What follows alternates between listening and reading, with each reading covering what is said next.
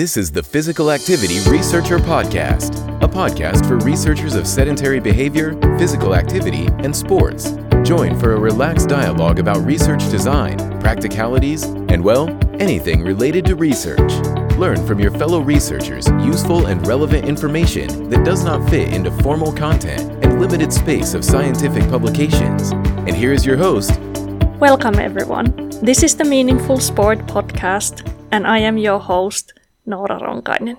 Meaningful Sport is a series of discussions on the why and how involvement in sport and physical activity can be an important part of a life worth living. If you are interested in the theme, you might also want to check out MeaningfulSport.com. There you can find podcast show notes, read a blog, and access many resources for further explorations of meaningful sport. In today's episode, we are going to have another exciting discussion on the purpose of physical education. Our key focus is on exploring and challenging the various conceptions of what the discipline is about. What's the purpose of having physical education in our schools? Although the ideas surrounding the centrality of meaningfulness in movement are gaining traction, it seems there is still a lot of work to do in bringing them into the bigger debates on the purpose of PE. How can we move the conversations forward in a critical but constructive way?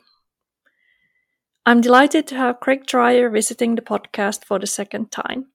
When we first did our podcast session in autumn 2020, Craig was still the director of the Center for Physical Education, Sport and Activity at Kingston University. After our previous conversation, Craig has chosen to fully focus on working on the MyMove app. He is the co-founder of this app that was launched in 2019. Welcome to the podcast, Craig. It's such a pleasure to have you here with me today. Thanks very much. It's lovely to be here, and always good to have a conversation with you. And thanks for the return invite. Yeah, you've been very active in terms of discussing these ideas. You've done loads of blog writing, debates, webinars, and all these things. It's been really lovely to follow all your work. And so loads of listeners also tuned in to our previous discussion, about 1.5 years ago, I guess. But so a lot changed in your life after that. So could you just give us a little update on what has been going on since we last spoke? As you outlined in the intro, the biggest change is that I left Kingston to be full-time on the app with my co-founder, Marcella. And it's been a hell of a transition, along with the pandemic, with coming out of the pandemic. If we are coming out of the pandemic, let's hope we are. A change in our working lives, a change in our learning, a change in our focus. You know, we always say we've sort of accidentally found ourselves running a tech startup, and as two experienced education workers, that's quite a it's quite a shock, really, and involves exciting journeys that we're going on. It's also a little bit unnerving at times. I won't pretend it isn't. There seems like there's an awful lot to do, but on the whole, it's a really exciting journey, and so much to learn. Whether it's in the tech field, whether it's around, something that will probably feature quite prominently around understanding, forgive me for using tech/commercial language, but understanding the user experience, the user journey, and I think so much of that, what we are learning, is actually so applicable for education generally. To really have a user-focused approach to learning or to tech use is really transferable, which is a little bit ironic, because one of the critiques that we will probably dive into later that I've been presenting around certain claims that are made for physical education is that I'm actually challenging the transferability. And here I am early on in this conversation saying that we could transfer between disciplines.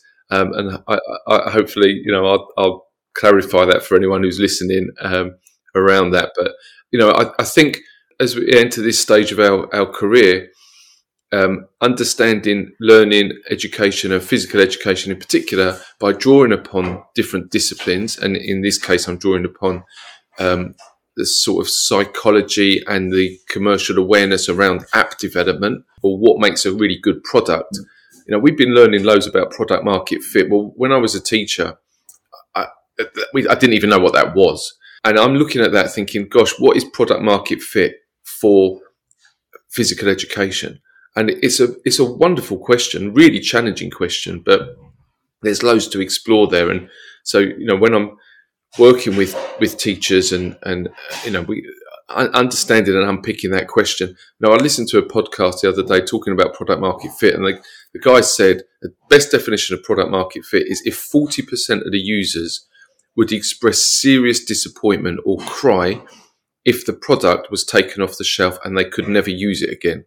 And I thought, what a great question to ask kids at school. If you never did PE again, would you cry for the remainder of your school, for your school journey? I think that would be a fascinating piece of research. So if anyone who's about to study PhD is listening to this, then yeah, I've just given you a thesis title. Yeah, fantastic. We'll look forward to seeing what comes out of that in a few years. But so, I mean, working on this app, and we already discussed last time kind of technology, and there are the critical views on technology and people using those too much. And intuitively, many wouldn't maybe think that meaningful physical education, you worked on the concept, debated that, promoted that in your work, that it actually goes together with the app. So would you maybe just share a little bit on how your thinking around meaningful PE has evolved and how you see that as providing you some foundation to work on the app as well? Yeah, so the app is really born out of that sort of philosophy. I say sort of because I think, you know, all of us draw on a range of inspirations, philosophical inspirations, and of course practical inspirations.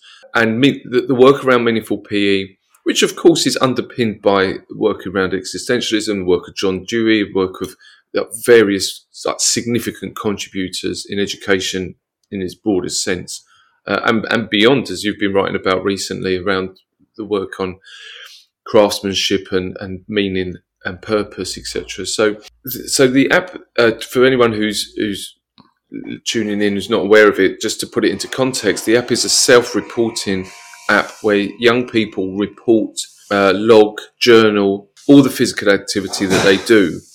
And just to clarify that, we have a lot of internal conversations around, well, how are we scoping? Where's the border for physical activity? So we get asked a lot around by schools using the app to around logging active transport, for example.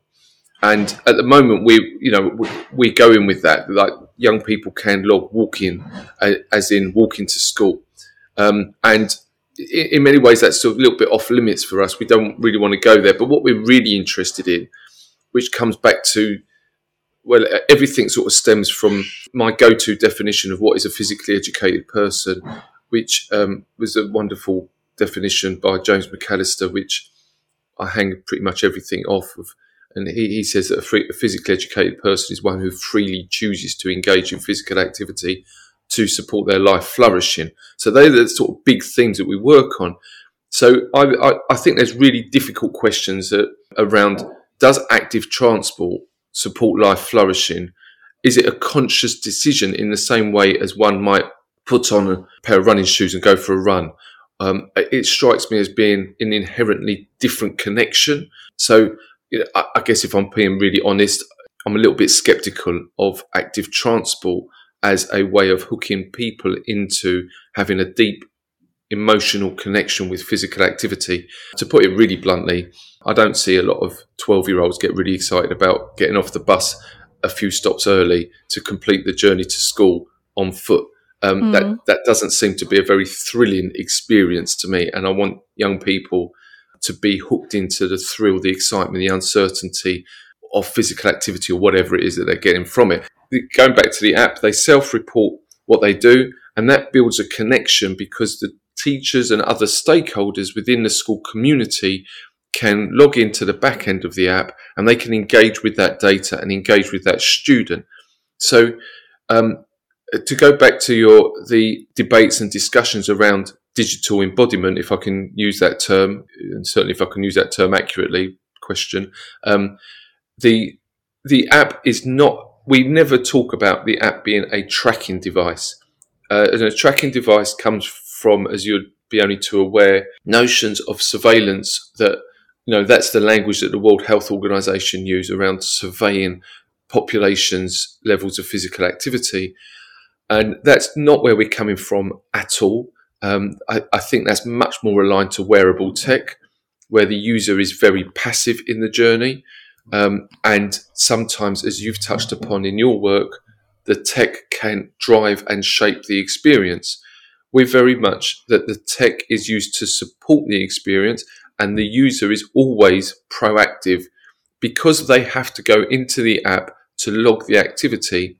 That's a conscious, proactive behavior, and it gives them time and space, hopefully, to go on a journey to be able to reflect, learn, transcend their own levels of awareness around the whys, the ifs, the whens, the how they engage in physical activity. Obviously, I'm not suggesting that every time a young person logs an activity which takes about 3 or 4 seconds, that they have some transcendental experience and a deep experience of reflection. But over time, you get a really clear picture, and it's the journaling that we're beginning to see is very self-validating and very inclusive, because the message is any physical activity that the young person engages with is worth recording. Therefore, it has validity. Nobody's saying any type of physically active experience is better than another type. And I think that's something that needs disruption, because we live in a world where high performance is so elevated and celebrated. Mm-hmm. So that's to, if I've answered your question, we're very much not coming from a place of number crunching. In fact, we see the numbers, to be honest, as that's the boring bit of the app. For some stakeholders, it is really important. So if I was responsible for physical education and had the stated goal, which physical education does have, of supporting young people being active, then yes, it's really important, I think, that we are able to evidence an X% increase or decrease in activity because we implemented a certain program or a certain approach to a program. I think we do need to close that loop as physical educators and get much stronger evidence of the impact of our work. So at that level, yeah, really important to get the numbers. From the end user, from the student's perspective, yeah, for some young people, looking at, can I increase my activity 5% this month?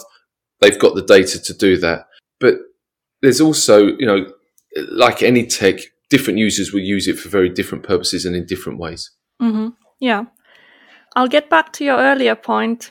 So if we think of this physical education or physical activity experiences can contributing to flourishing, and that they would be meaningful experiences. And then you question this walking a bit further, hopping out of the bus, couple of stops before. And I easily agree with you. But then on the other hand, for example, discussion with Sigmund Loland in the podcast, and he talked about this everyday walking also in the urban settings as also having this ecological potential that it can awaken us to our environment. And when I think about it, for example, I live quite close to work, but I often prefer to walk instead of taking the bike because I need the time, kind of the empty time, just to switch off from work, maybe enjoy the environment for a little bit, and not just only if I'm late for a meeting, I'll go with the bike, and otherwise I'll walk, because I kind of really find some value from just being outdoors for a little bit during the day. So these might start with instrumental reasons, as you put it, that, yeah, people need to walk more, hop off earlier. But some might find this, whether it's an ecological experience or some other ways, valuable time for themselves as they walk. Yeah, I absolutely agree with you from a personal perspective. I've lived in London all my life, and I generally always use active methods of commuting. We walk to our office, which is about half an hour. I've always been on my bike to commute. So when I was in Kingston, I had a 25k commute, so that's 50k a day, and I did that on my bike. And on the whole, I really liked it. But so I do agree that it gives you headspace, it gives you a connection to your environment, and there's lots of ways that a person, and I'll just preface that, an adult can gain deeper benefit than just saving on the train fare or the other sort of headline benefits of active transport, and you know the supposed health benefits from that. I'm not sure young people necessarily connect, and if they do connect in those ways, I think there's really great learning to be had in making them as self-aware as you just described. I'm going to walk to school so that I can have moments of mindfulness and thinking. And, you know, I'm not sure I see many young people walking to school in that way. They might walk to school to have social connection, but I think there's avenues to explore for young people to have that self-awareness, and even to be able to articulate, actually, I do walk to school with my friends because that is a strong time for us to connect, to exchange ideas, to talk, to laugh, whatever it is that we're doing. So, which I don't think is particularly complicated for them, but I just don't hear those conversations very often. Yeah, I also think looking at this also that from this developmental perspective, and how actually young people then, how do they make sense of that, or what is the purpose of doing that in the first place, and to help them to become more aware of the potential of these experiences as well. Yeah. Let's now move on to, I mentioned that you've been very productive. You all have all these blogs as well that I really like, and all of them kind of, the recent ones cohere around asking questions about what is the purpose of physical education. And so you talked about the health perspective. You talked about this idea of PE as life coaching. You mentioned transferable skills already as we started discussing. So one of these ideas now is that physical education should give all these benefits in relation to all possible areas of life and make us successful and so on. And so you've argued that we should, so to speak, stay in our lane if you think of physical educators, and using this to critique this idea of PE as life coaching as well. This was one of your blogs. So shall we start exploring this first before moving to the other themes? Yeah, well, I guess where to start, and you know, I'd acknowledge the thought-provoking work that you did in that space, and in analysing and discussing, well, what do we mean by a skill, and why is that word skill used? And that was a number of readings that prompted critical thinking about the direction of travel, and it does seem to be a very popular direction of travel. So I think one of the starting points is why is it being so seductive? Why is it such a persuasive argument? Why has the physical education profession been pulled in that direction? Maybe that is a bit passive, or has travelled in that direction. And I think that seduction is quite straightforward, but I think it needs disrupting. And I think it needs disrupting because if we go into present a case that is that requires teachers to invest time, effort and energy to rethink their work, if we're going to present a case which is going to fundamentally change the experience and the messaging that we are giving to young people, then I think we owe it to ourselves to interrogate that and to ask simple questions. Maybe that's not the right word. Maybe they're not simple questions. Just to ask questions around policy and practice and how this plays out.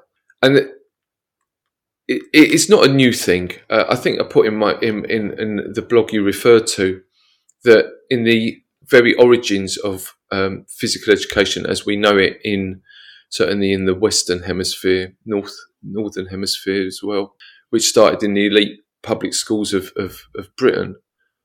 You know, Matthew Arnold, the head teacher at Rugby School, you know, wrote extensively about about sport as it was, games as they called it, and character building for a very specific political reason, that they were producing the young men who were going to go out and colonise the world through the British Empire.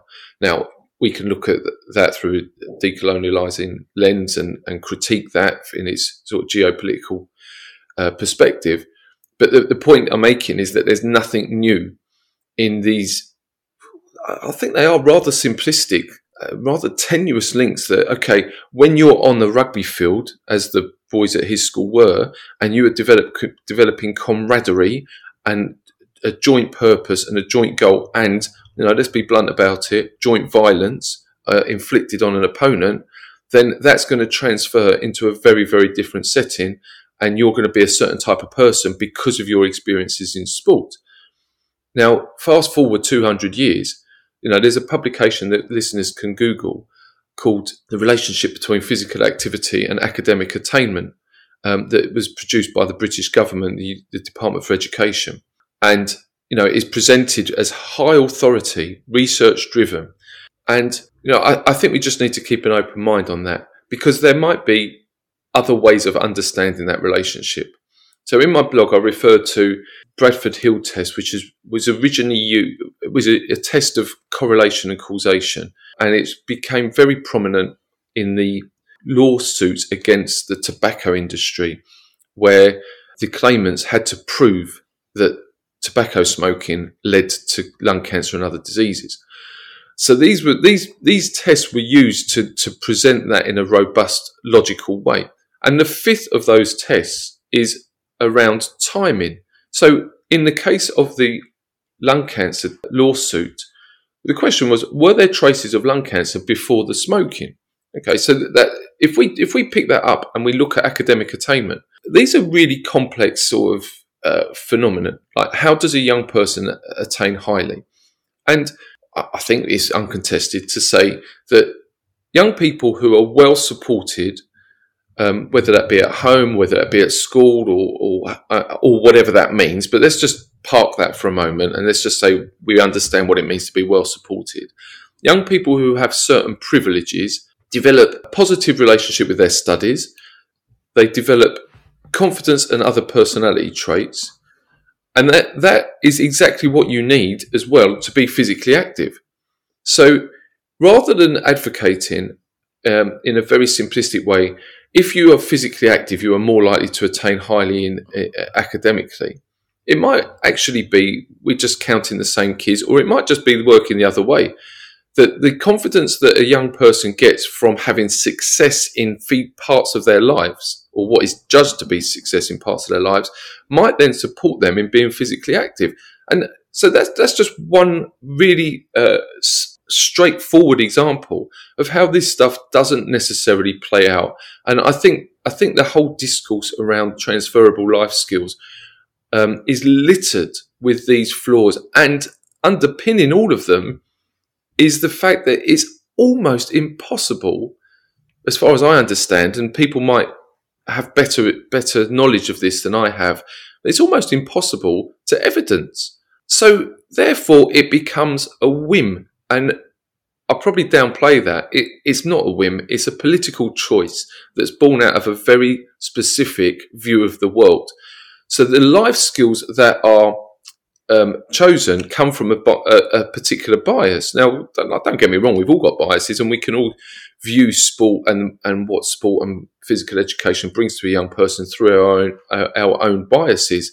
Now, I can watch I can watch the Olympics and look at the unity of young people around the world, and internationalism and collaboration, and the sweet contests that are taking place, the respect for each other. And, you know, someone else from a different perspective might well look at, you know, the raw competition, the quest for superiority, the geopolitical status that brings, etc., etc.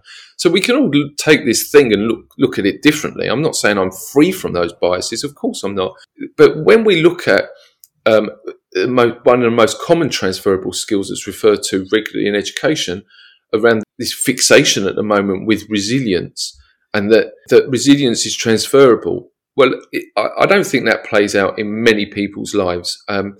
You know, I did work with many students who were what we would refer to as arriving at university from non-traditional academic pathways, which means in the high status public exams in England and Wales, they didn't attain very highly, and they came to university either as mature students or as working students, etc. And they were massive advocates at the beginning of a course around transferable skills, and sport and peer gives you discipline and resilience to attain highly in everything in your life. And then it didn't take a lot to have reflective conversations with them. It was along the lines of, well, when you were 16, you were doing an awful lot of sport and doing it very, very well in many cases, but your academic grades didn't reflect that. So it can't just be that simple. All of our motivation from an ecological perspective seems to be really context specific. If I take my own life experiences, you know, as a young person, I found it much more motivated to go and train than I was to go and work very hard academically. I did, and I did okay. Wasn't a particularly high flyer as a 16, 17-year-old, but no, I could really push myself very, very hard physically. So it just seems really, really simplistic. It seems very politically driven. But you know, if we unpick that, it's a political perspective which is just presented as absolute common sense. You know, you're working hard there, so therefore you can transfer that.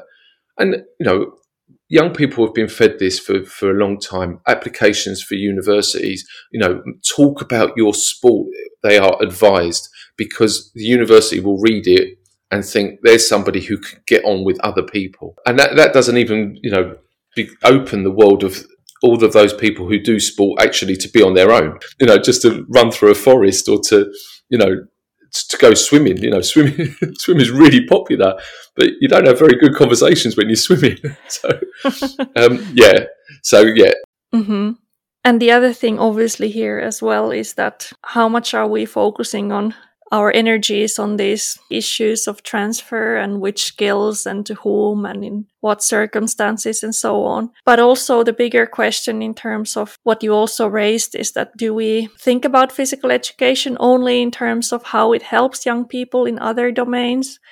Or should we also refocus our conversation around why are these physical education and physical activity experiences worthwhile on their own? So what's kind of the internal value of these movement activities that young people engage in? Good. So time is running. Thanks so much for the conversation so far. Let's finish up the first part here. And in the second part, we focus on exploring further also in relation to this Ofsted review. You wrote the blog about that, and then we'll continue these debates on around the purpose of physical education. Thanks for joining us this week on Physical Activity Researcher Podcast. If you like the show, make sure you never miss an episode by subscribing or following the show on Twitter.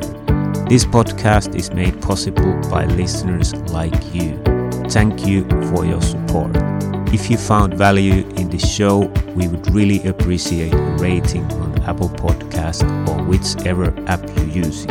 Or if you would, in a real old school way, simply tell a friend about the show. It would be a great help for us. We have a fantastic lineup of guests for forthcoming episodes, so be sure to tune in. Thank you all for your support and have a great day.